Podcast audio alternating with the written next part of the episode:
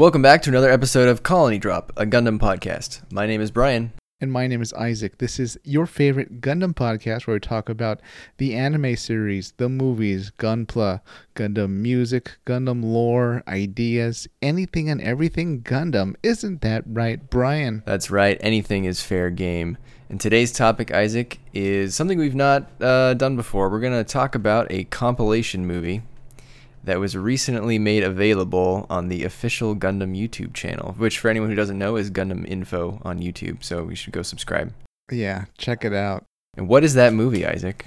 This is a very special movie that is uh, based on a series near and dear to my heart because it was the first series that introduced me to Gundam. The movie we watched and we'll be talking about today is Mobile Suit Gundam 0083 The Afterglow of Zeon.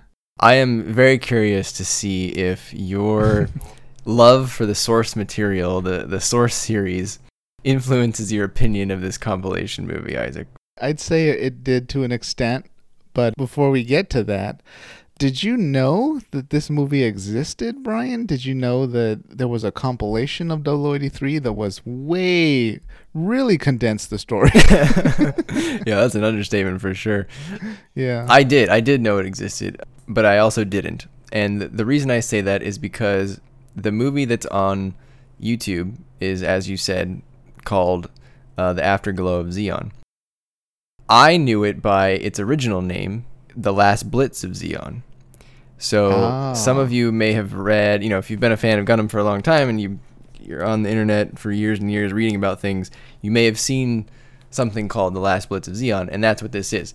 So yes, the, the, what what's going on here is basically this is a compilation film of the 13 episode OVA series called Mobile Suit Gundam 0083 Stardust Memory.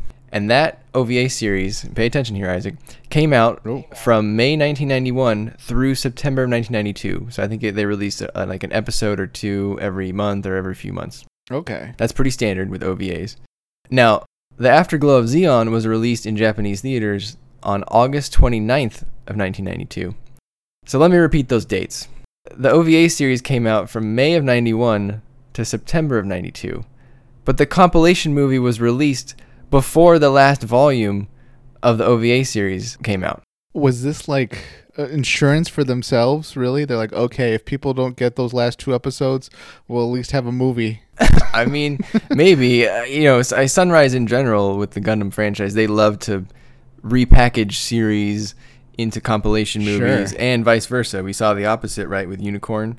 Right they turned those seven OVAs into a series, and they're doing the same with uh, Reconguista in G.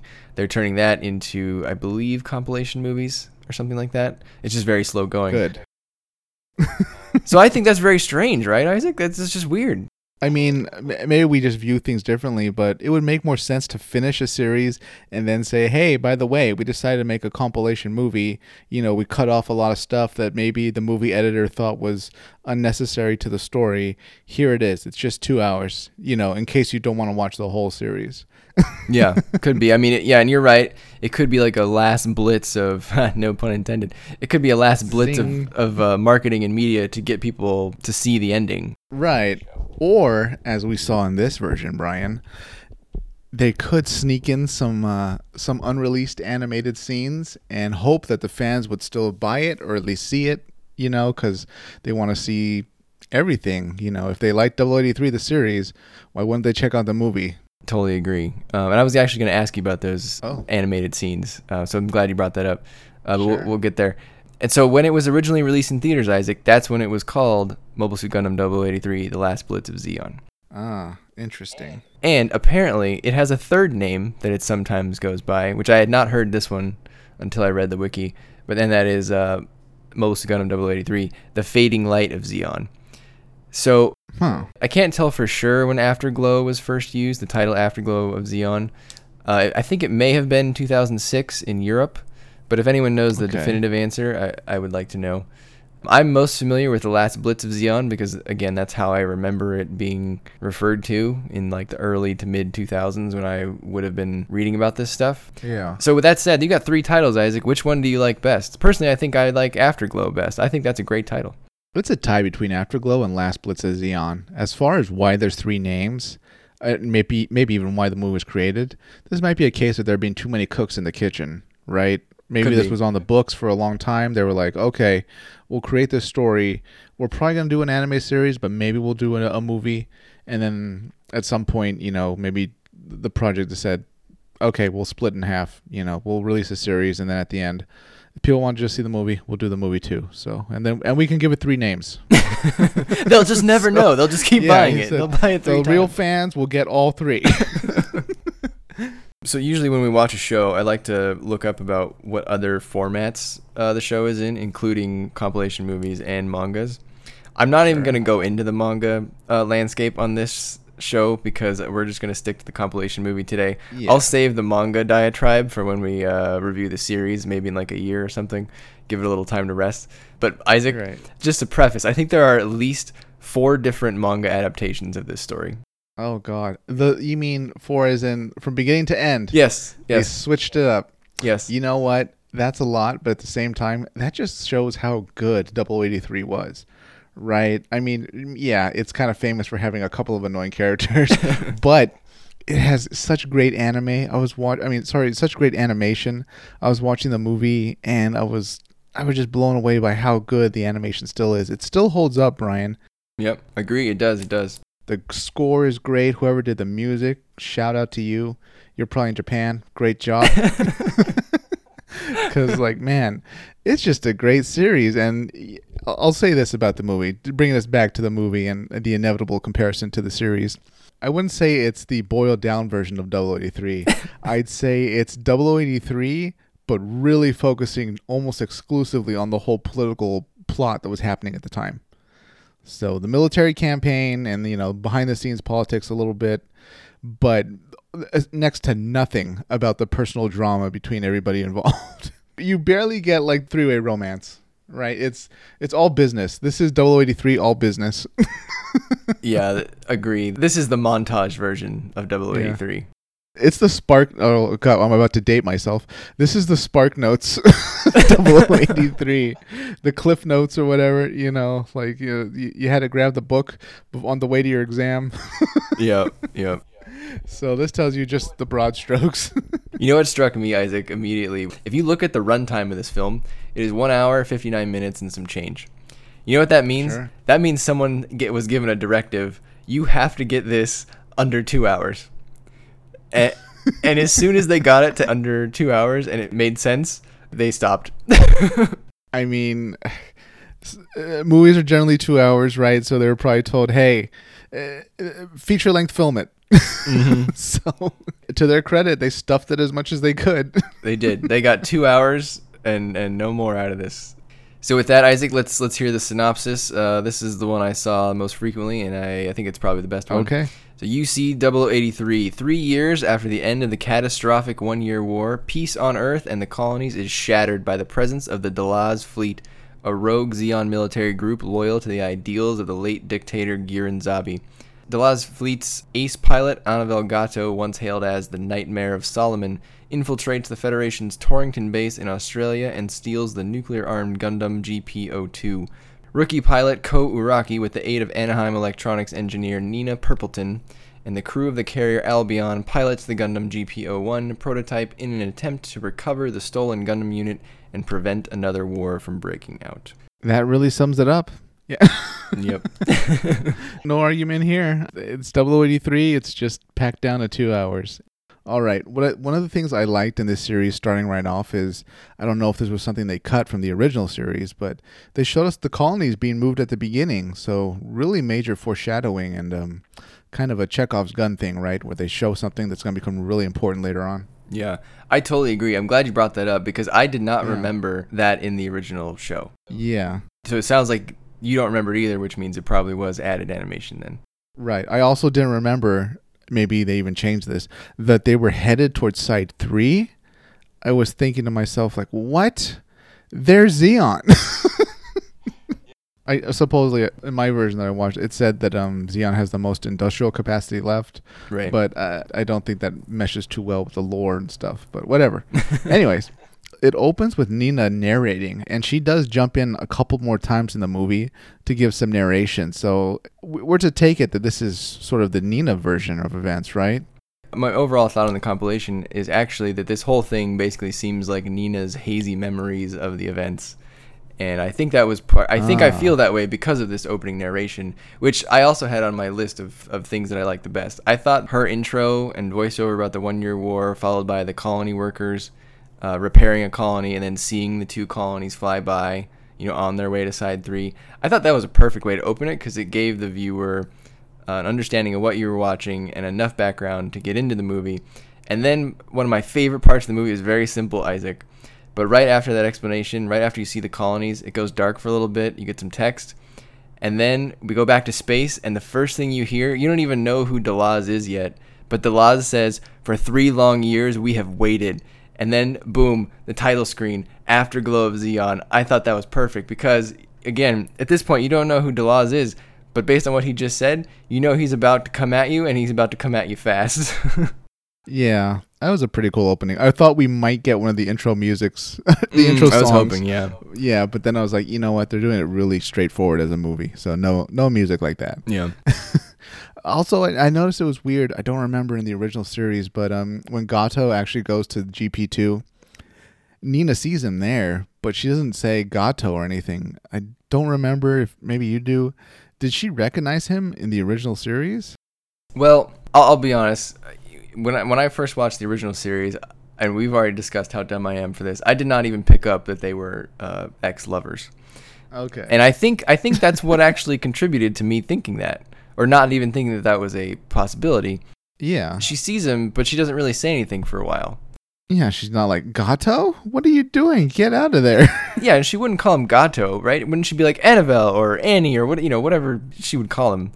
It would seem odd, odd to me to call your your ex by their last name. That seems a little strange. So. maybe that really was like that turned him on. that boiled his goat, Brian. That shot his scooter. Call me the Nightmare of Solomon. Call me gato. It's Spanish for cat. Oh yeah, that really butters my biscuit when you say that.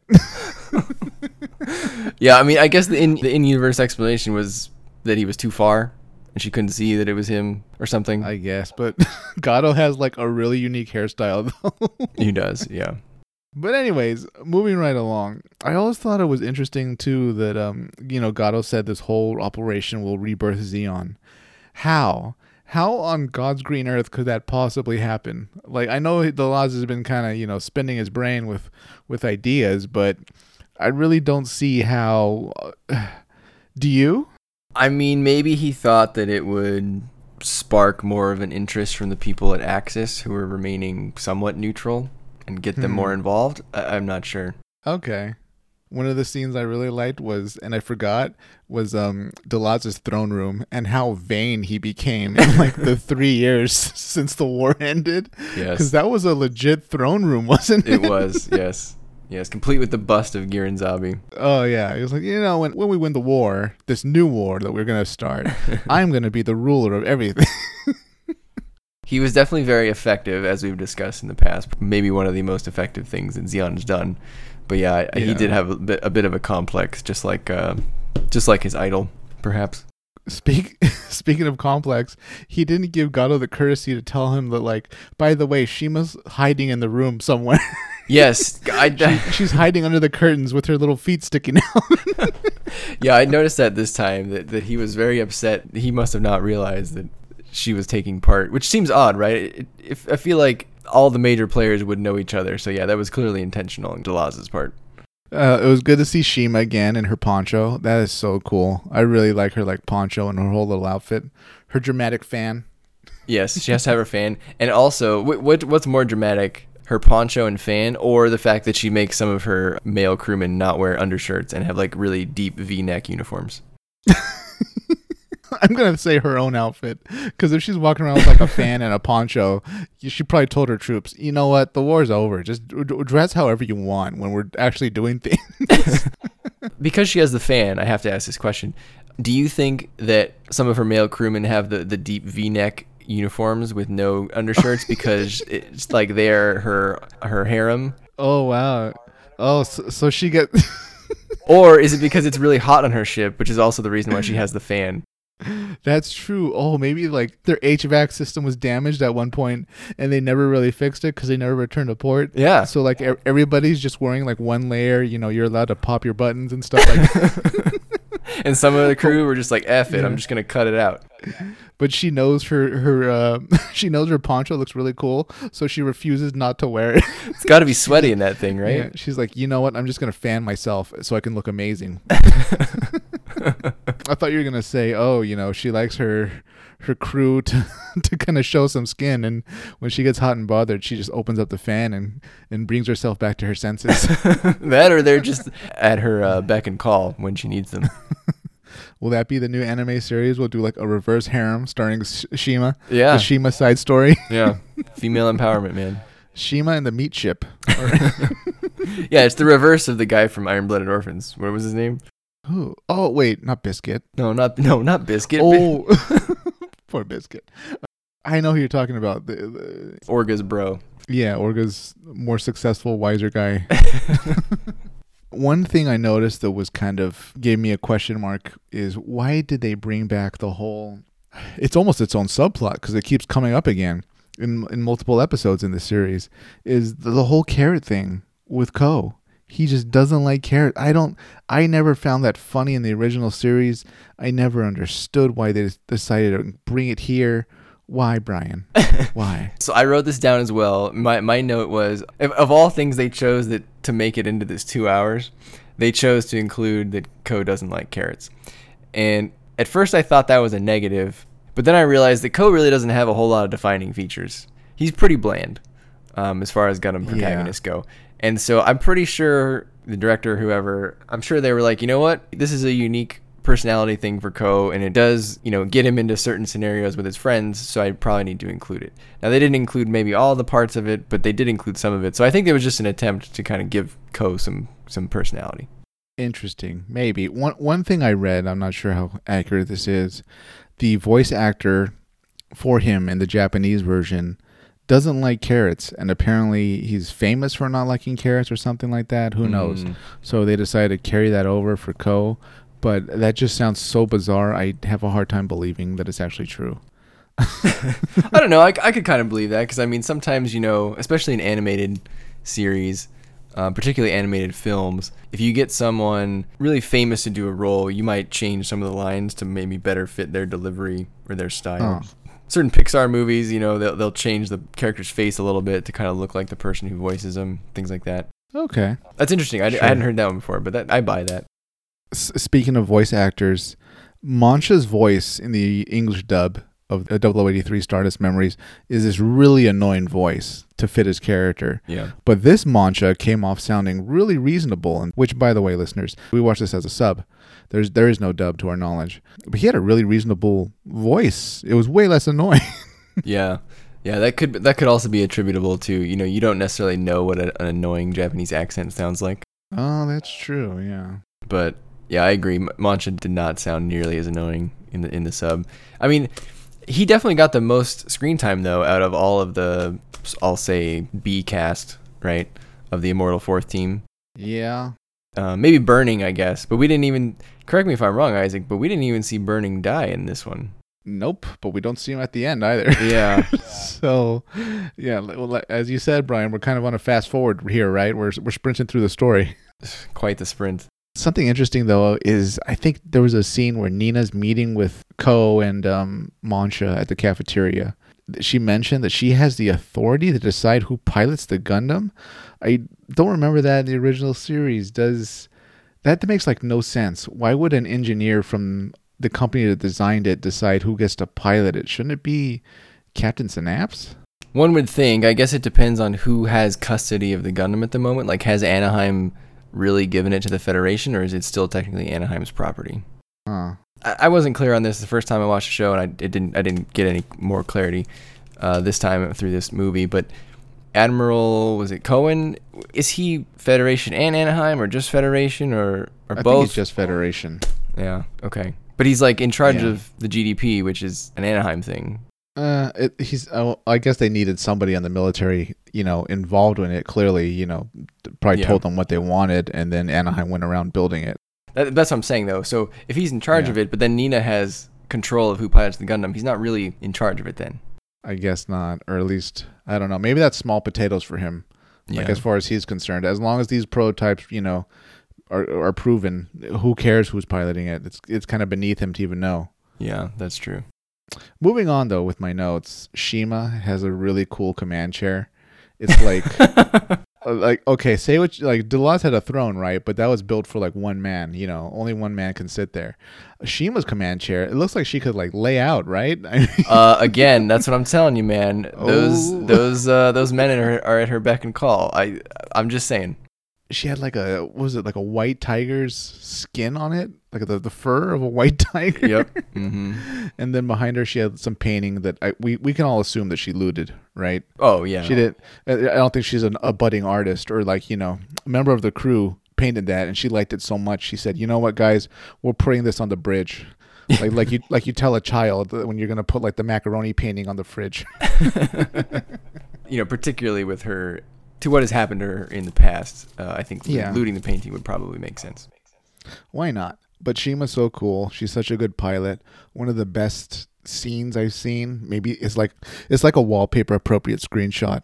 It's when Shima is uh her fleet goes down to their first fight and she's in a Gelgoog and she like lands on top of the bridge of a Salamis and shoots down into it and it explodes. I always thought that was such a cool image. That was a great scene. Yeah. God, they're never gonna put guns on top of the bridge of a Salamis. no matter how many times that happens. It's like, ah, we can't fix a good design. I don't. know. and then there's a scene where Shima's fighting Ko. She switches to using her forearm guns. Was she just toying with him? You think, or did she like legit run out of ammo? Could have been both. I do remember what you're talking about. It could have been, you know, that maybe her rifle was overheated or something. That scene was really interesting given that the GP1 took a lot of abuse in that scene. Like, Ko was dead to rights. Yeah, I mean, if she didn't use the forearm guns, I assumed he would have been dead, right? Because her whatever rifle she was using had to be way more high powered. Yeah, probably. Another interesting part of that scene was that Ko did absolutely terribly against Shima. well, hang on. In his defense, this was when he went out into Gundam, but it what it didn't have the right, you know, uh, it didn't have the right data. And, uh, right, adjustments. itself. Adjustments. Right. Absolutely, because it was still it was sort of tuned for ground. But I, I, I contest this. I it is his fault. You know why? Because Nina tried to give him the right adjustments to use. She gave him she offered him the disc before he got in the Gundam, and he he like moved her out of the way, and instead he used his own calculations. Isaac, remember he he got his Yeah. little disc out and he put that in, and he and he still lost horribly to Shima. So you know what this means? That Ko is bad at math. Probably. I mean, in his defense, he's a test pilot. He's not an engineer. right, but he should know that he's not the guy that should be adjusting the Gundam. True, true. And for it, he almost died. He got beat up bad. He did. This is on my list of negatives about the film, things that I liked the Ooh. least. And it's just really it's just Ko in general because hi him and Nina's relationship is already very iffy at best in the in the full length series. So all the compression, the, all the pacing issues in this show, in this compilation movie just makes the Ko Nina relationship that much worse. Say what you will about the series overall, but I think you wouldn't find that many fans defending Ko and Nina as characters. And more to the point, they never came back in any form. yeah, that's true. right after this scene happens, though, and the little skirmish with uh, the Shima fleet's done, it cuts to Synapse talking to, I think, Kowen, or at least members of the Federation leadership, and they say that they can't send in more ships to uh, search out the, the shoal zone for Delaz and Shima and whoever else is out there. Did you take that or assume that that meant that at this point, the Federation conspirators and the high levels of it they were already cutting off the Albion at the knees. They didn't want them actually finding Shima or the Delaz fleet. They gave them like two ships, if you remember. yeah, I mean, I get that's interesting. The guy's explanation for it was that they're just underestimating Unit 2. So you're saying that you don't really think it was an underestimation, that it was more purposeful than it was underestimation. Maybe some mix of both, but more conspiratorial. yeah, because everyone in the Federation that's part of the conspiracy, they don't want Shima damaged or hurt or defeated. They still need her fleet. They're their spies, you know. Yeah, that's true. taking a step back, it, it really doesn't make a whole lot of sense to not commit resources to go look for the stolen nuclear Gundam that can take out your whole fleet. So, Right. yeah, something's definitely wrong with that. After this part, though, the story takes us to Luna, where the Albion gets to land and spend some time. And I forgot how good Luna was at simulating night and day, because it, it essentially looks like Earth in a lot of scenes, right? Mhm. There's a scene where Ko wakes up in a bed, and it looks like it's daylight outside, like he's in somewhere on Earth. Yep. There's a scene where it's nighttime, and it looks like night on Earth. You know, so I'm I'm glad we got to see so many good snippets of Luna in this series and in the original 0083. Yeah, I agree because we don't have a lot of Luna stuff in modern animation. Yeah, There is some in like Zeta, Double Zeta, I think, right. but uh, you know, it, it doesn't look as nice as the Double 0083 stuff. Have we revisited Luna in anything? Not Was it in really. Unicorn at all? I don't remember. Not too much, No. right? If it was Origin a little bit. Origin, yeah, with the Cassilia parts. That's about it recently though. What was interesting too was that I guess space isn't at a premium on Luna because if you remember, Kelly has like a massive junkyard at his disposal. Like this junkyard was multiple football fields. Yeah, it's quite the hangar because it stores his. oh yes, his Valvaro, his secret mobile armor, which we never see fight in this movie. he just works on it. Yes, this is one of my biggest complaints. I don't understand. Yeah. So I do understand why they included it, but it doesn't make sense that they cut it off. And I, I okay, let me take a step back. No, you're right. they, they included this part with Kelly to to further Ko's character because this is when he like really makes up his mind to be a pilot and basically stop being a wuss. And they have to have that for his character because again, they're not dealing with a whole lot of material on his character. But then they never show him fight it. That's what makes it weird. Like first of all, the introduction to Yeah. Kelly is strange because that's already rushed compared to the the series. And then you're, he's just abruptly kind of gone, and he helps this dude fix his mobile armor, and, and then that's it. He's like, yeah, kid, I'm gonna race it. I'm a racer. I, I use a mobile armor. I'm a, I'm gonna go in the Luna Grand Prix. No, that's not a weapon. Like like Ko, what is he gonna do with it? yeah, I mean, if you had a neighbor and like, you know, he's a nice guy, and sometimes you help him work on like his Abrams tank, you wouldn't think, oh yeah, w- there's no harm. You'd think, oh my god, this man has like a, a tank here in the suburbs. uh, there can be almost nothing good about this. How did he even get it in there? Yeah, that was I was wondering. We never got that backstory, right? I was trying to think, okay, was it assigned to Kelly and he landed it on Luna at the end of the war? Was it at Granada and it just never got deployed into combat because the war ended? Did he find it in the junkyard? I mean, a lot of unanswered questions about the Valvaro, which is arguably one of the most powerful mobile armors we see. Yeah, I don't know. And then it's just weird because you sh- you show it to the audience and then you don't get to see it fight in this film. So, I mean, I get they cut that part out because of time. You know, if I was doing this from scratch, I Isaac, I probably would have just cut that whole part. Yeah, because uh, missing out on that great fight was almost a crime in itself. That's a pretty big part of 0083. You should have gotten rid of the Valvaro fight. Yeah, I don't know what I would have took out in its place, but Yeah. it just you either cut it out or show the whole thing. It was Right. weird showing half of it and then not showing the Valvaro fight, but so it goes. Adding to the confusion, though, there's a scene where Kelly gets to see a message from Gato, and the guy was like welcoming him, and you know, hey, can't wait for you to join us. You know, this thing's getting started. Kelly's like drinking heavily, and he looks furious. I didn't understand why, though. I think he was more mad because that was the point in the original series where Shima told him, you know, thanks for fixing it. We're going to take it. You're not going to pilot it. You have Mhm. one arm, you know? Yeah, well, that that could be one of those things where maybe they couldn't change the animation because that's what it was, and they had to just edit around it. You know what? Gato really should have put his foot down when Shima was involved if he knew she would be the one going to talk to Kelly. Right. He probably, I don't know. Well, maybe he thinks Kelly still has two arms or something. I don't know. But like, uh, if he if he knew Kelly had one arm, Shima's the last person who should deliver bad news to anybody. She's gonna be so sassy about it. No wonder Kelly started drinking.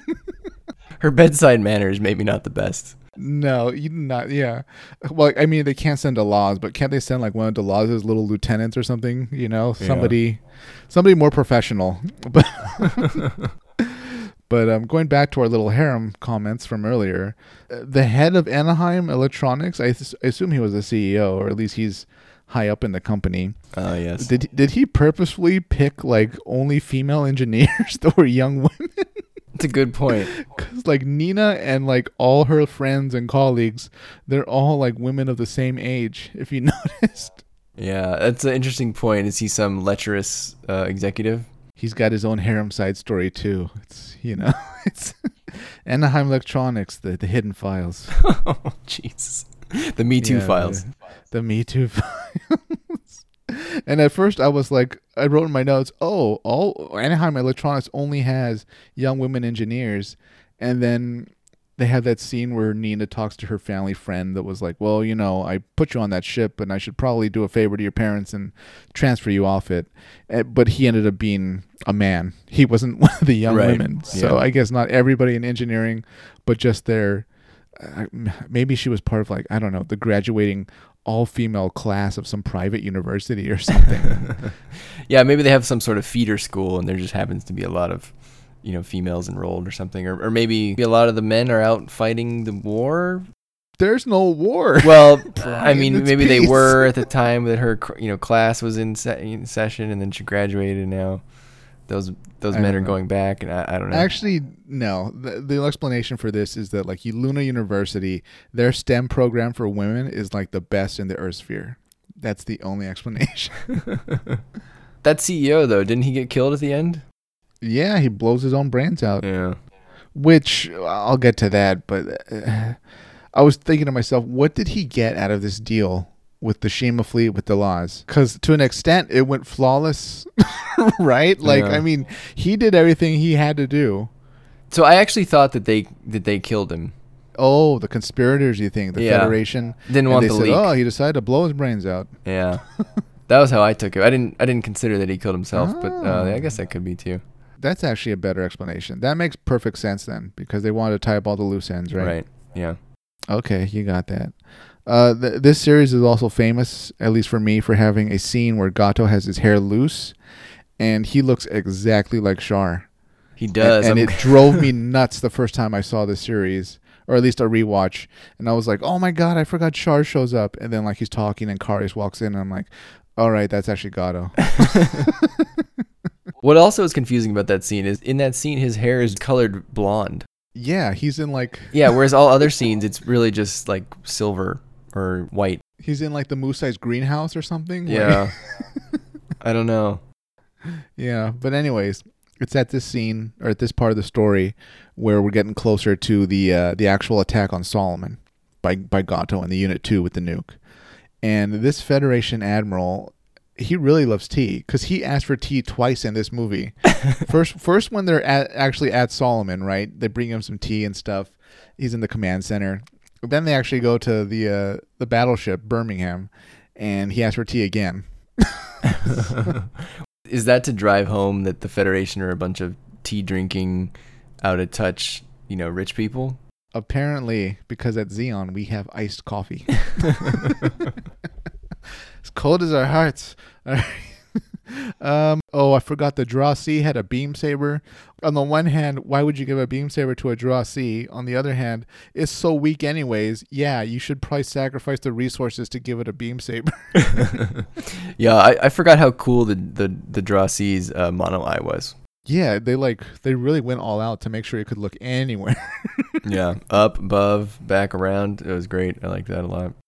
Yeah, and at, at Solomon, I forgot during the naval review that they thought it would be just brilliant, Brian, to have the crew of each of the ships standing on top of their actual ship, saluting the Birmingham, right before the nuke goes off. Yeah, I had two thoughts about that. One, what a painful death given that you're outside the ship. Yeah, Maybe it's even quicker. I'm not sure. And and two, you know, on the list of good ideas, yeah, that is not on there. That is that is on the list of bad ideas. right. Yeah, and I, I mean, you raised a good point there. Maybe they died faster, painlessly. On the other hand, I can't think that at a certain range, you wished you were inside your ship. Yeah, I mean, some of the ships survived, right? Yeah, you, because if you were inside the ship, you could have lived. You know, you, you wouldn't be burned at all or not hurt at all. If you're on the surface and that went off uh, at a certain range, you're going to be ruined for life. Yeah, you're toast. Yeah, so a few things about the nuke, Isaac. One, you'll notice that when uh, back when Gato stole uh, Unit Two, Nina had just finished loading the warhead. Right. Why did she even load it? I, I know she has to load it for the plot to work, but like, what what what is the in-universe explanation for loading the warhead? That's a good question. I'm trying to think like were they going to test it at Torrington? Oh, sh- think about it. They're in Australia, right? It's been depopulated because of the colony drop. What better place to test a nuclear weapon than Earth Uh, okay, okay, and a depopulated continent? all right. I, I maybe know. I can get behind that. I mean, that that's really the only explanation because otherwise, Jesus Christ, they were going to test the nuke that day. Who was going to go out in it? Well, that's what I'm saying. If, if just in general, I would assume with nuclear safety, you would probably not load the warhead until you absolutely know you're going to use it. So, I, I, there has that has to be the explanation. Otherwise, Nina just wouldn't cavalierly be like, "Ah, let's pop the warhead in for a while, see if that go-" like." Or you know, if you're just testing the loading mechanism, don't use the real warhead. Yeah. Well, you got to remember, Brian. She can pick the pilot. She can do what she wants. It's her project. That's true. and then also on the warhead, is this the biggest nuke ever? Are you saying that because of the size of the detonation? Yes. Or the size of it when it was loaded? Well, both, right? So it, it, Yeah. I was thinking like, okay, so Sol, you know, uh, Gato flies to the top of Solomon. He says the iconic line, uh, you know, Solomon, I have returned, which is still probably one of the best parts of the show. Right. And he fires, and he just annihilates two thirds of the Federation fleet. That is an enormous explosion, Isaac. How is it that big? Now I know that this is literally a big nuclear warhead because it's in a Gundam. The warhead is enormous compared to like a normal nuclear missile. Is that is that why, or is this just some super nuke? I think it's half of Super Nuke. And let me explain. You have to remember when Delaz was giving his little speech, he points out that the whole point of this nuke is to, you know, snuff out resistance from the colonies. So uh, to an extent, it was an anti-Zeon nuke, which is not too far from saying it's an anti-colony nuke.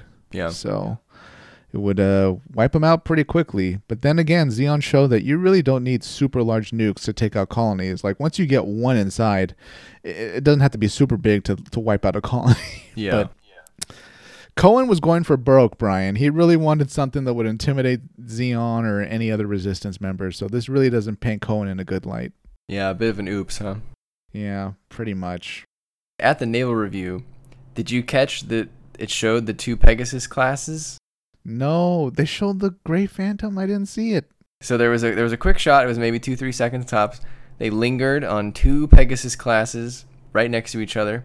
They were the of the design of the Gray Phantom, and I, I went back to our capital ships episode and I went back through my notes. So those were two of any of the following three ships at least.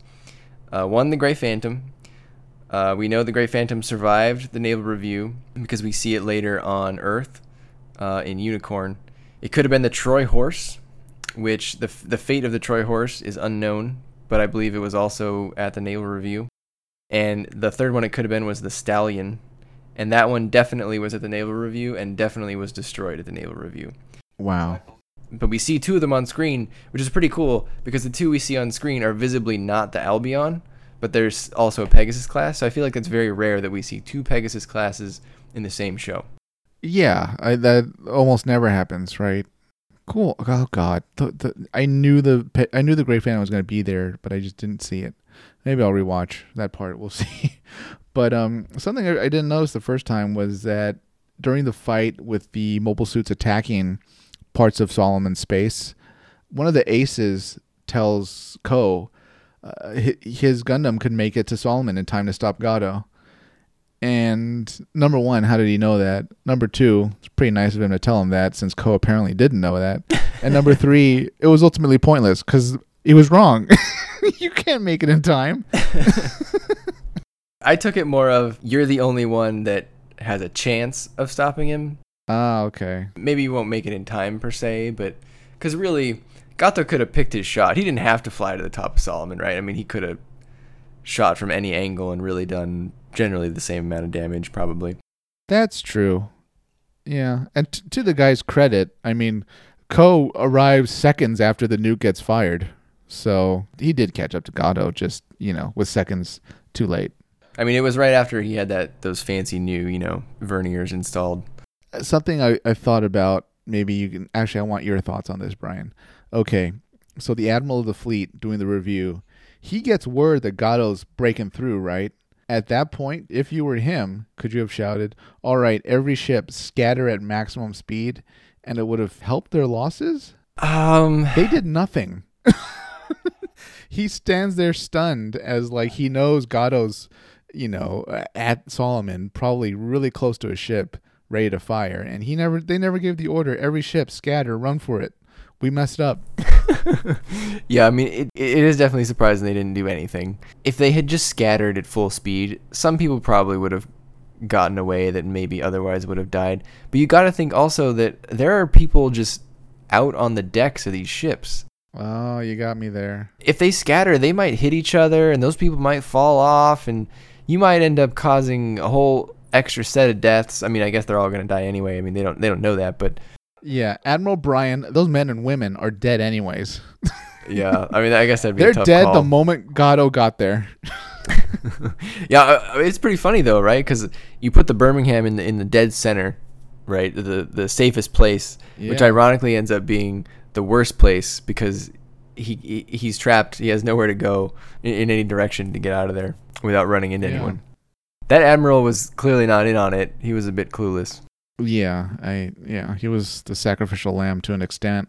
Oh, did we get a name on that admiral? A- Admiral T. That's his name. Earl Grey. Admiral Earl Grey. Well, works for me. He had, I think he had gray hair, right? So it's fine. Sure. Anyways, after the nuke gets fired, Gato and Ko battle it out with GP1 and GP2. And I like at this point how Gato, when they're uh, after after they've sort of disabled each other and they both have to eject and you know run for it, Gato grabs Ko and like demands to know his name. yep. We've seen that in a, in a few series, I think, right? it's kind of a trope, right? It's a, Yeah. it's a Gundam something you see repeated in Gundam, you know. Yeah. So uh, at this point in the story, I realized we're not going to get any of the drama that happened in the personal lives. And I wrote down, you missed some of the drama in this one, but you get the main broad strokes of the political plot. Yeah, that's for sure. Nina jumps in again to narrate at this point because we see that cool scene where Shima's laughing as they blow off the the solar reflectors on two colonies so that they destabilize, crash into each other, and one colony starts falling to the moon. Yeah, I thought that part was just very well done. That, that's on my list of positives about this film is the whole Yeah. colony jacking through line. And that plays into the intro scene of the movie, right? Because you see the two colonies, and we see those same two, I, what I presume is those same two colonies, crop up a few times during the film before the actual hijacking. So as a viewer, you're still kind of reminded, oh, th- there's those colonies that I saw in the beginning.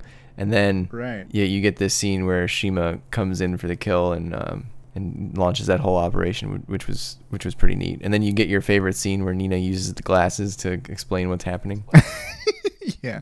I like how she had to like stand by by Synapse's chair and like Synapse if you watch the scene, Synapse had to get up and like walk to the other side of his desk to like watch what she was doing.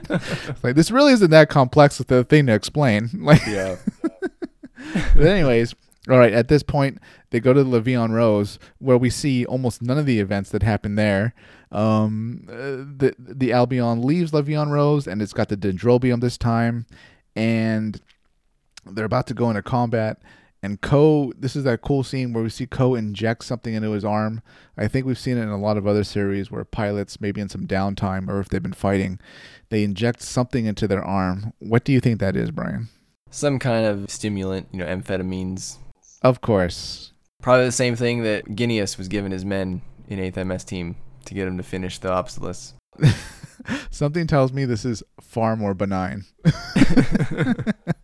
The Dendrobium starts battling it out with the new mobile armor that Gato received from the uh, the Axis fleet, the Neue Ziel, which is maybe the best mobile armor Zeon ever had.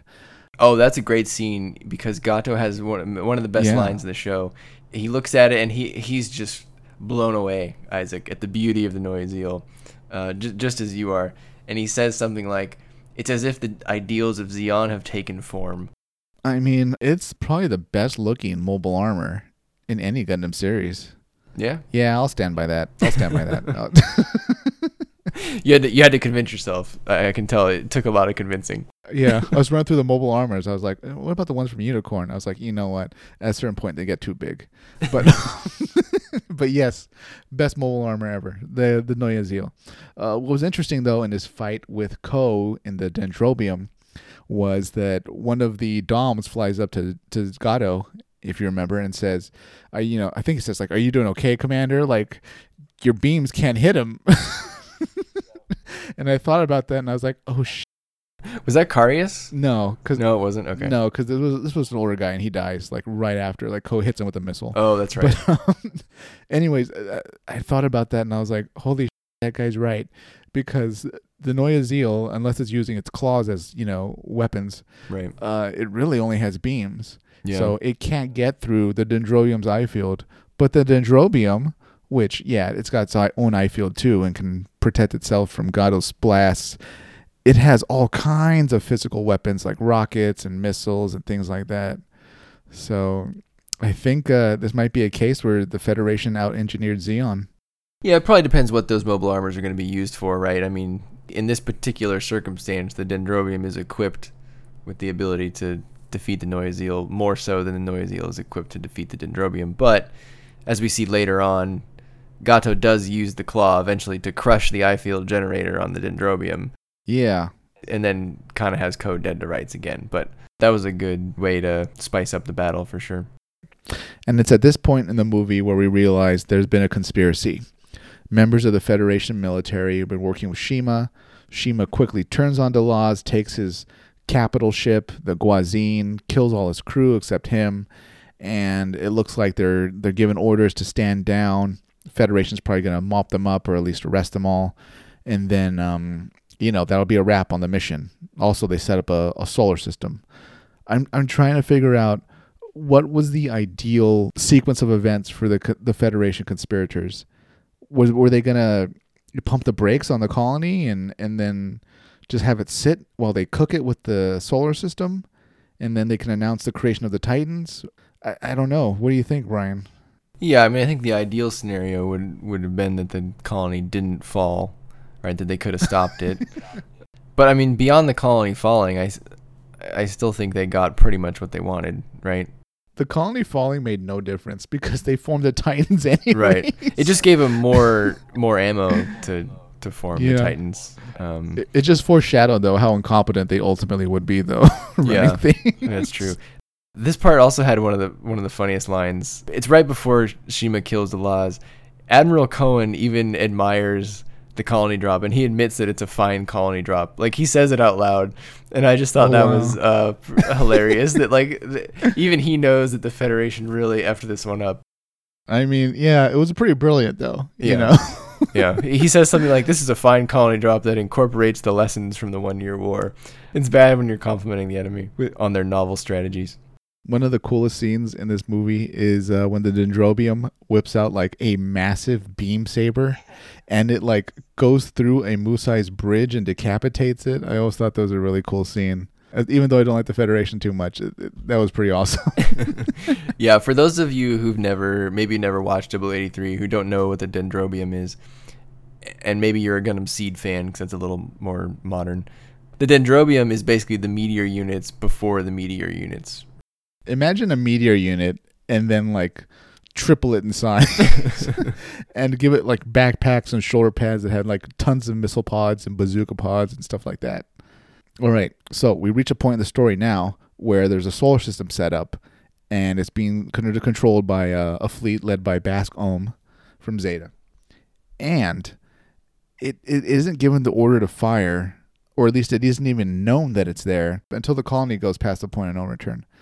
Based on that information, Brian, does that mean we assume that a solar system can fry a colony after the point of no return? Like this was going to be the conspirators' big, you know, cowboy moment. Like, yeah, you know, look, look what we can do with our new cross-shaped solar system. we could fry a colony even after the point of no return when it's hours from falling on Earth. That's a good question. I definitely felt like they were surprised that the solar system didn't work and, and were disappointed. So yeah, I think they thought it was going to work. Unless I'm misreading the situation. Yeah, the, the sequence of events clearly didn't go the way they wanted. I mean, we we know that the control ship does get destroyed, Right. but before that, if you remember, Bask Om fires it early. Pulls a total Gihren and just same mistake, you know, shoots his load too early, and here we go. Yeah, one of his officers pointed out, you know, we're not completely aligned or whatever. We're not fully targeted on the colony yet. And he says, I don't care. I can see with my own eyes. yeah, which is what exactly what someone uh, who should not be in charge of a big scientific project like that Yeah. would say. it's okay, I can see it. Just shoot it. Yeah, just shoot it. But I mean, it didn't work out, and I don't remember this in the the original one. But um, we see uh, the Shima fleet's Gelgoogs and Musais fighting alongside the uh, Bask Om's fleet. So that was kind of interesting and cool to see. Speaking of Shima, this is the part where she gets one of the most memorable deaths in any Gundam series, where she's fighting Ko, and I guess she was doing okay, but she really didn't count on him moving fast enough, and he takes his giant beam saber, hits her right in the cockpit with such force that her arms, actually no, I think all of her limbs on her mobile suit fall off, and um, yeah, she takes a, a direct hit straight to the cockpit. Yeah, she ate it big time on that one, which is really unfortunate, Isaac. I would have loved to seen more of that mobile suit that she was piloting. Yeah, we barely got anything of the Gerbera Tetra. It was I don't know, it looked like something made for Char. Well, it- some of the listeners may not know this, so I'm going to mention Oh. it. The Gerbera Tetra is actually Gundam Unit 4 with just some new some new armor. They Zeoned it. Yeah, it was it was turned into the Isaac version of Gundam Unit 4. you can go look up what the Gundam version of Unit 4 would look like. and It looks pretty cool. And the Gerbera Tetra looks pretty cool as well. So I wish we had got, you know, even 30 more seconds of that. I've always wondered like why they didn't animate more of that. Yeah, they're running out of time, I guess, in the story or something, right? They had a few episodes left, and that was it. How much time can we devote to the sub villains mobile suit? I, I would have liked it if she had like a, you know, tiger upholstery on her chair on her cockpit chair as well. oh, that would have been so cool. Or maybe like her flight suit, right? Yeah. Something like that. like Andrew Waltfeld. that's, that's what I thought of too. At this point in the story, Gato heads towards the control center of the colony. He's going to reprogram it, make sure it lands on North America. But guess who's there for him? It's Nina. And at this point in this story, the movie, it felt like this is the first time you get the revelation that they know each other. Maybe you suspected it before, I'm not really sure. But yeah, this is when they would have confirmed it at, the, at sort of the very end. Yeah, so I felt like that was an interesting twist to throw in if this was your only exposure to 0083. Not a bad choice. Pretty interesting. I also forgot that Ko shoots Gato. You know, I forgot for the rest of his life and the rest of the movie, Gato fought wounded. I, I completely forgot that he took a bullet to the side. Yeah, I mean, overall, you know, Gato didn't really get beat in this show, I'll say fair and square, Yeah. right? Because his Ziel took damage from the uh, solar system, which he did a number on by himself. And then, yeah, he gets shot by Ko, kind of not even really looking. So that that's a bit unfair. I, I put in my notes, what was the point of shooting the solar system twice? And then I realized if you're Bask Om, shooting the solar system is its own point. You know, who cares? who cares if essentially the, the operation's over and, you know, you can probably mop up what's left of Zeon with a couple of GMs or whatever. At the end of the series, though, as the colony's falling, uh, we cut back to Kowen, and he's on Earth looking up at the sky. The colony's blue hot. It's so hot it turned blue and he says something really interesting. He says, By this blow, history is changed. I don't really grasp what that means, Brian. Do you have any thoughts on that? I thought I was referring to the fact that he knew this would give rise to the Titans. Huh. Interesting. Because I, I would say that Kowen is clearly not a, one that would be a Titan. No, no. If Jalantop points a gun at you, I don't think you'll be invited to the Titans' first Yeah, meeting. You've been voted off the island, right? Yeah, pretty much. And speaking of the colony, though, one thing the original series and this movie have in common that's a big mistake, I think, is we never see the colony land on North America, Brian. Hmm. From the bridge of the, the Axis uh, capital ship, the Axis flagship, we see that big spark of light, but it's such a wasted opportunity not to show us the colony actually landing at the end of the colony drop. I agree. I, I didn't actually realize that, but you're right. I, I would chalk that up there with the same thing as not having enough time for the Gerbera Tetra. Maybe they just ran out of time Uh, maybe they, Yeah. you know, they knew okay, we get 13 episodes and we're at 13.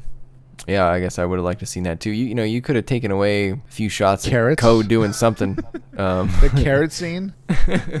yeah, and it, it could be, you know, too, that I'm sure, for example, that Mobile Suit Combat in the instance of Gerbera Tetra is more complicated and more expensive to animate than just, say, some characters talking. Probably same thing is true for a, a colony drop. I'm sure that's a bit involved. Because, yeah, fundamentally, it seems it seems odd that you, you build the whole time to a colony drop and then you don't actually see it land. Yeah, really interesting that they chose to cut that out. But hey, that's how it goes. Maybe they thought if you've seen one colony drop, you've seen them all. so the story wraps itself up now that everything's over. Essentially, uh, Gato's gone, our heroes lived, and the conspirators essentially announced their victory by Bask Om giving a speech about the rise of the Titans. I was looking at the dates of this and what Bask Om was saying. He said that the colony dropped three days ago, and we're being shown images of almost everyone in the Albion crew wearing the new Titans uniforms. So their uniforms were ready to go before the operation was even done. Well, because it was, you know, it was planned. I mean, they you know, they had this conspiracy ready to go. They they knew. Yeah, I agree. That's a good it's good observation. Uh, for whatever reason, Brian, they decided to end the movie on this note. Bask Om gives a speech. Ko gets sent to prison, and then they roll credits. I had a question about that. So I guess I never Go. actually thought about this the first time I watched the show, uh, you know, like 20 years ago or whatever. But is the reason that Ko gets imprisoned because he shot at Bask's ship at the end? no, that that ship was so far away, anyways. Yeah, but I thought, that, I mean, Bask is the kind of guy that would hold a grudge like that. Right. No, I don't think so. I don't think that was it at all. This is part of the reason that uh, sometimes talking about the cumulative movie is different. The compilation movie, I'm sorry, is is difficult when you've seen the original series. In the original one, if you remember, Captain Synapse pretty much tells Federation Command, you know, to go shove it at the end, and he's Oh, gonna, that's you know, yeah. keep he's gonna keep fighting Delaz and Shima. You know, he doesn't recognize Shima as an ally. So I took Ko being sentenced for being, you know, the main Gundam pilot, really throwing a spanner in the works of their whole plan. Yeah. You know, to to quietly deal with the Delaz fleet, with the solar system, and give rise to the Titans.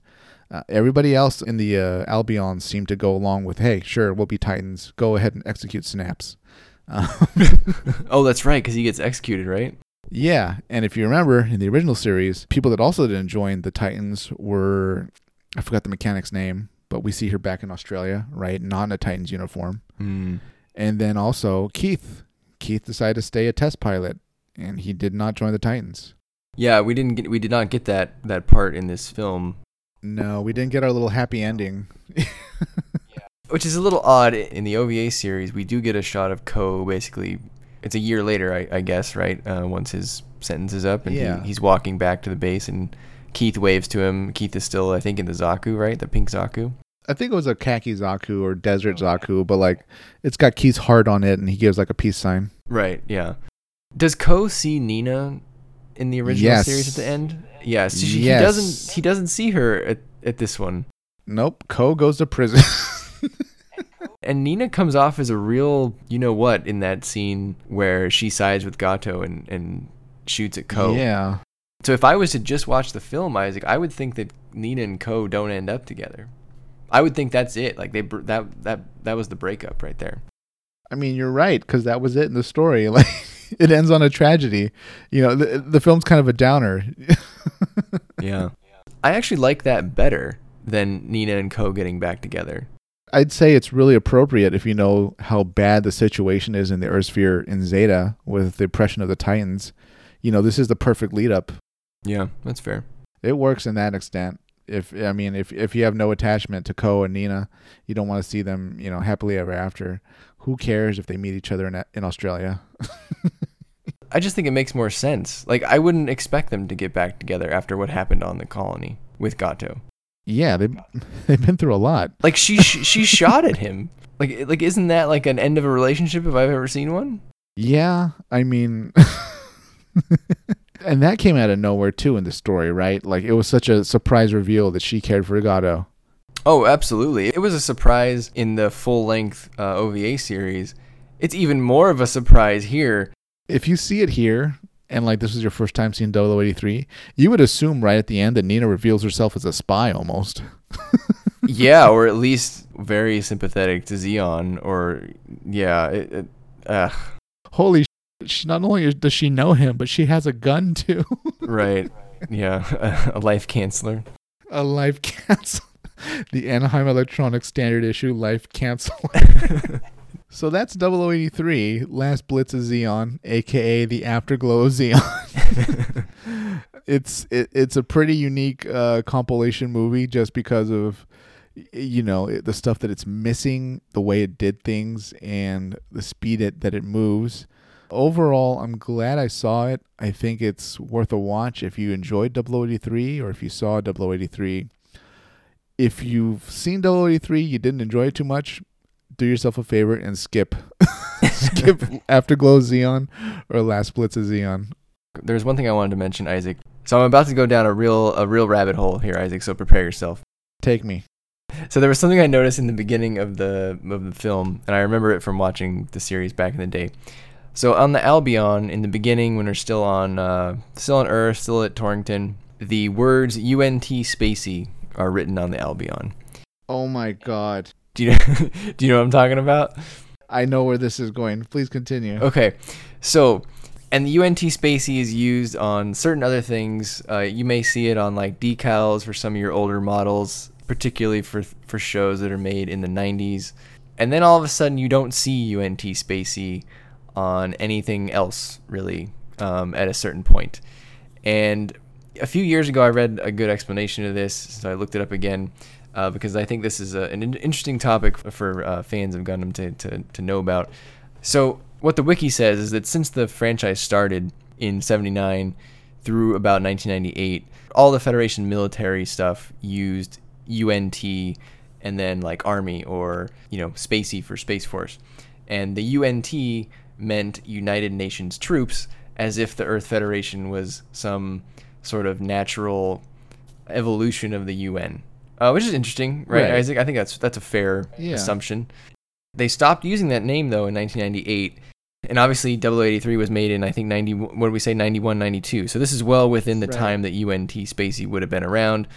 This show is definitely it has very detailed animation, so you're gonna you're gonna see details like UNT Spacy written on things. I think you, I think it might even crop up in 0080 uh, at some point as well. Um, whereas you know in like the Uh-huh. In like the original Gundams, Zeta, Double Zeta, uh, the animation isn't quite as detailed to where you would see words scribbled on the Gundams, right? With like model numbers and stuff. You know, I, I can't. Rem- I Yeah. don't. I don't ever remember seeing that in like Zeta, for example. And so now it's weird because starting in '98 and and beyond, they replaced UNT Spacy with EFF. So now that's why it's called EF uh, Space Force Uh-huh. so EFSF. So that so now you see EFSF on everything, and that's probably what you're more used to seeing. And so it's well known knowledge that they changed from UNT to EFSF or to the EFF, but the, I think they've never really given a, a real reason why. So I've read a bunch of different theories over the years, and one they could have just changed it because they didn't like the name anymore. It's also possible that they changed it because the United Nations forced them to change it indirectly, because the United Nations, I think, has some clauses that say you cannot use their name either intentionally or unintentionally in a way that they don't approve of. So if you have this, uh, you know, very elaborate sci-fi franchise uh, that's about wars and things, I'm sure the UN would not find it um, flattering that you were perhaps using their name with representatives like Bask Om or uh, Jamitov Right. so that could be a reason why Sunrise decided to change it too. Um, maybe they got flack from the UN or they were worried from a legal perspective. Sued by the UN. Definitely not someone you want to be sued by. A third reason they could have changed it is that, you know, there are two major mecha franchises, Isaac. There is Mobile Suit Gundam and there is uh, Macross or Macross. I actually don't know how to say it. Macross. Macross. So Macross uses very similar naming systems. Yes. I believe they have UN Spacy. Yes. and then that led me down a rabbit hole because in this show, the Gundam mecha designs were done by two people.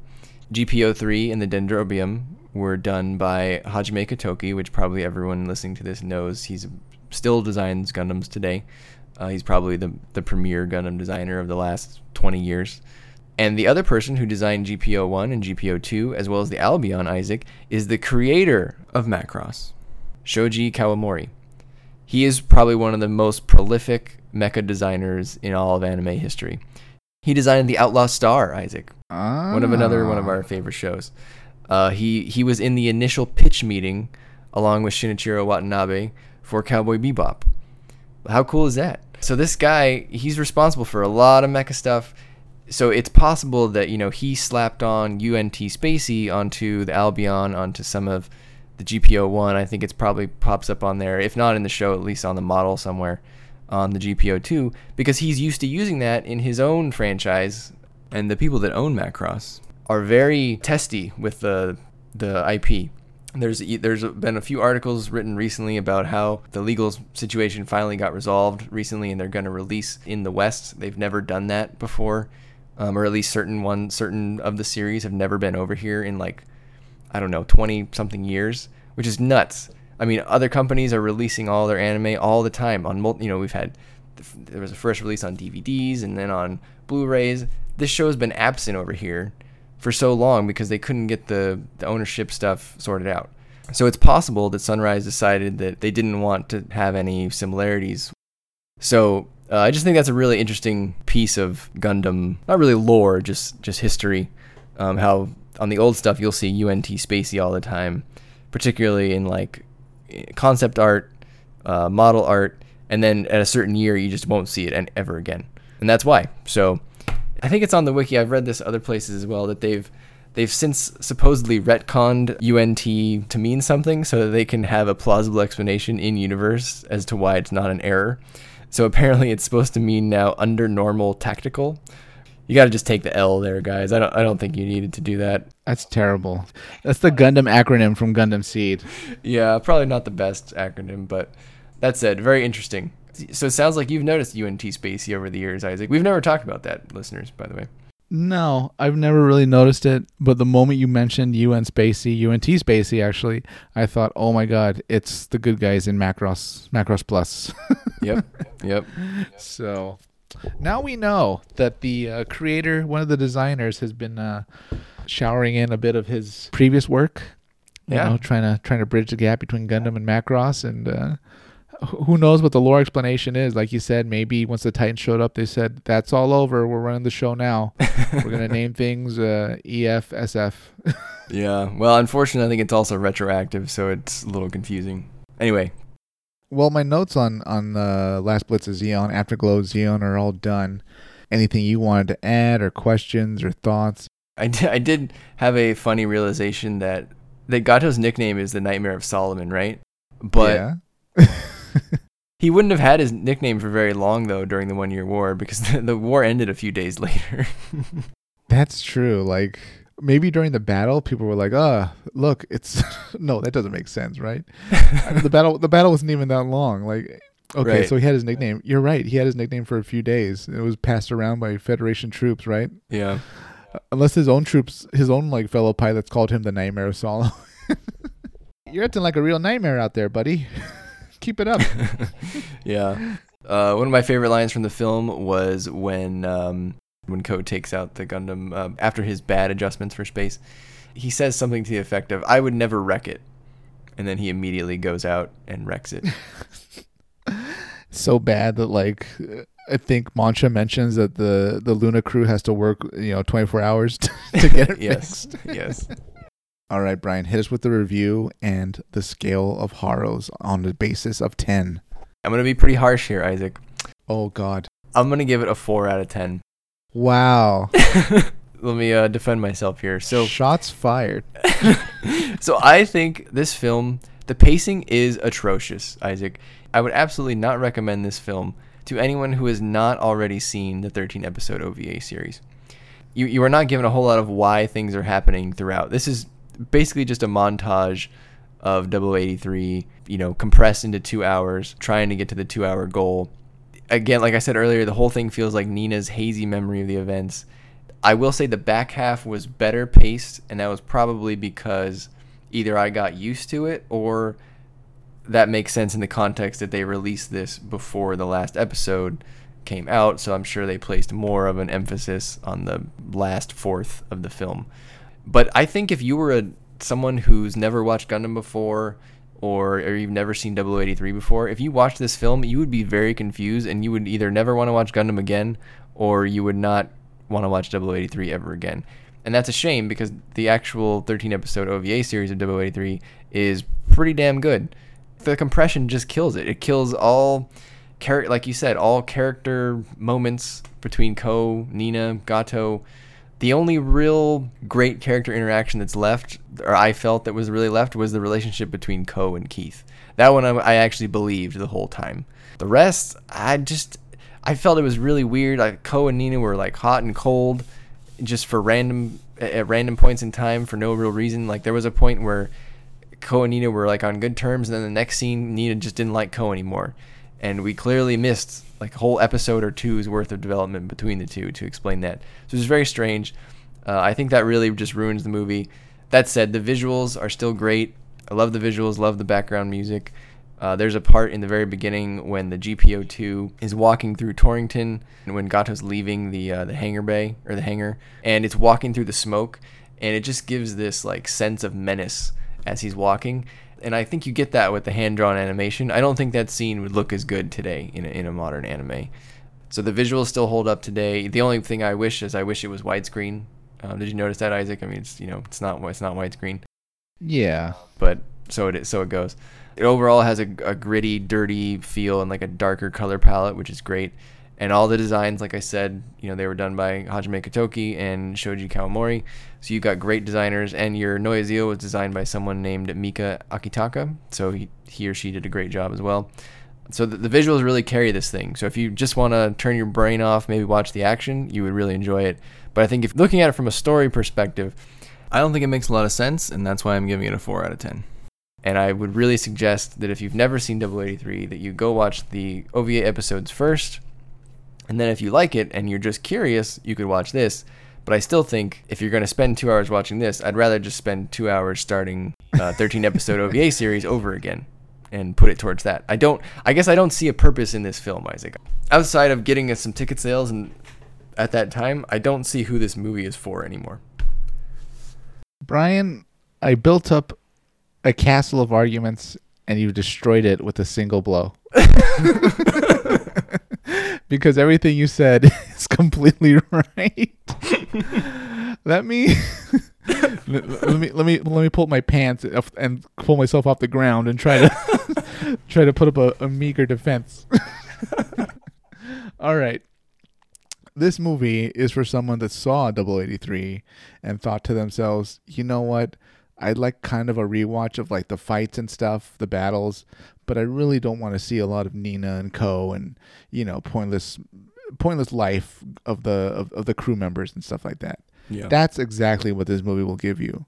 But if you're a Gundam fan and like you have friends that maybe watch anime but they've never seen Gundam, don't you dare introduce Gundam to them by showing them this movie because it is not very good. Show them, show them Iron Blooded Orphans, show them Unicorn, something. Not this though. This is as far as pace wise, th- this is like a sprint of a story. We just run from one, one event to the other. It's it's the rise of Skywalker of Gundam. All right. So that said, I enjoyed it as someone that saw 083 because I got to see all my favorite battles and cool mobile suits and stuff, mobile armors, except the Val Walo. What a crime. Uh, I got to see them all really quickly in the space of two hours. But yeah, it's it's not perfect, and for that reason, on a scale of five, I'd give it three Haros. It's a bit middle of the road. If you're 083 fans, check it out. If not, just go see 083. You haven't seen it before, you're gonna be better served, just like Brian said. But overall, I'm, I'm glad we gave it a try, Brian, and actually got to see what Last Blitz of Zeon, what, what Afterglow of Zeon was actually about, because we'd heard about it for years. We'd never seen it. We had no idea. We To an extent, we went in blind, even though we'd seen 083. But um, I'm, I'm glad we got to experience it. And now we'll put on the shelf next to F91, where we'll never see it again. You're right. I am glad that we saw it, uh, just to kind of check it off the box. I'm. What I also like is that that Sunrise put it up for free on YouTube. Yeah, because they're not going to get any sales. Well, I th- I just I think we need more of that for the old stuff. right. Like it's really hard for someone to watch Double Zeta without buying the DVDs, and Yeah. that that's a lot to ask for people. And so I feel like th- this is a good trend. Like I'm I'm glad that they put it on YouTube. And I'm hoping that they put other things on YouTube like this, that that maybe otherwise th- they wouldn't sell, or that otherwise people wouldn't watch. Things that'll never turn a profit, and yet it's content sitting around. Yeah, exactly. I mean, you got this on the shelf. It's all subbed. Just put it out there, and they and they did. So so I appreciate the effort, even if I don't think the movie's that great. That said, though, beautiful animation, great music, cool battles, mobile suits. It- it- to an extent, that's really the heart of why we watch anime. You know, I mean, story overall could have done a little bit more polishing, but Yeah, who needs that story? Just give me the mecha fights. yeah. you know what? For having a bunch of episodes lying around, it's not terrible. It's watchable. oh, it's watchable. I you know it's just It's watchable, but there's other things to watch. well, I think the I think the problem, Isaac, is that there's a very complex plot afoot here, and uh huh. if it was like a more straightforward, like bad guy or like good guy must go beat up bad guy, then maybe you could get away with this. But there's a lot happening in this, and to, to condense it down to two hours, you know, doesn't help that that understanding of that plot. You're right. And I, don't have I don't have anything to defend that. You're just right. Yeah, we missed a we missed a lot, but if you're if you're looking there for you know just a quick quick series of battles and mobile suit combat with great animation and music, this is the movie for you. Other than that, though, d- don't expect a good well well done story because it's it ends on a downer too. go go get the DVDs. Watch the uh, watch the OVA series is my suggestion. Man, overall, uh, I, I think I think both of our ratings, even though they're pretty different to an extent, they're both right in their own ways. Yeah, so this is what this is my suggestion, Isaac. I don't want listeners to feel that Double Eighty Three is a bad show. So I think we're gonna we're gonna let it breathe for a while, and we'll come back and we'll watch the series. Yeah, that series is a great series, listeners. If you're on the fence about 083, go see the series. Don't see this. Watch the full series. You're going to have a great time. Yeah, let this be a reminder that you should watch the series. As it shows up on YouTube, you can see, oh, Gundam Double Eighty Three. I've never watched that. Just don't watch this. Go watch actual the thirteen episodes. Exactly. You'll have a way better time. And I should point out, just and just to clarify, I don't think that the person who edited this into two hours did a bad job. I think they actually did a good job. It's just that this it's an unachievable task what they were trying to do. Yeah, I'd, I'd say you're right. You know, uh, at the end of the day, though, you, you got to work with what you got. And the, the editor clearly, like you said, maxed it out as much as he could. But One hour, fifty nine minutes, baby. you can't squeeze a semi truck into your garage. I don't care No. how much you Mm-mm. try, how much time they give you. I mean, you could put it in your garage. It's just that your garage is going to be a lot bigger after you put it in there. yeah, gonna be damaged.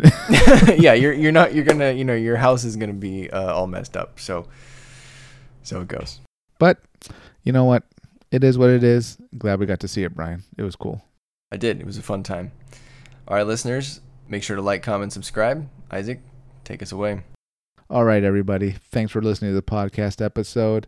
Before you go to bed tonight, stand next to your bed, get on your knees, put your hands together, look up at the ceiling, and hail Zeon. Good night, everybody.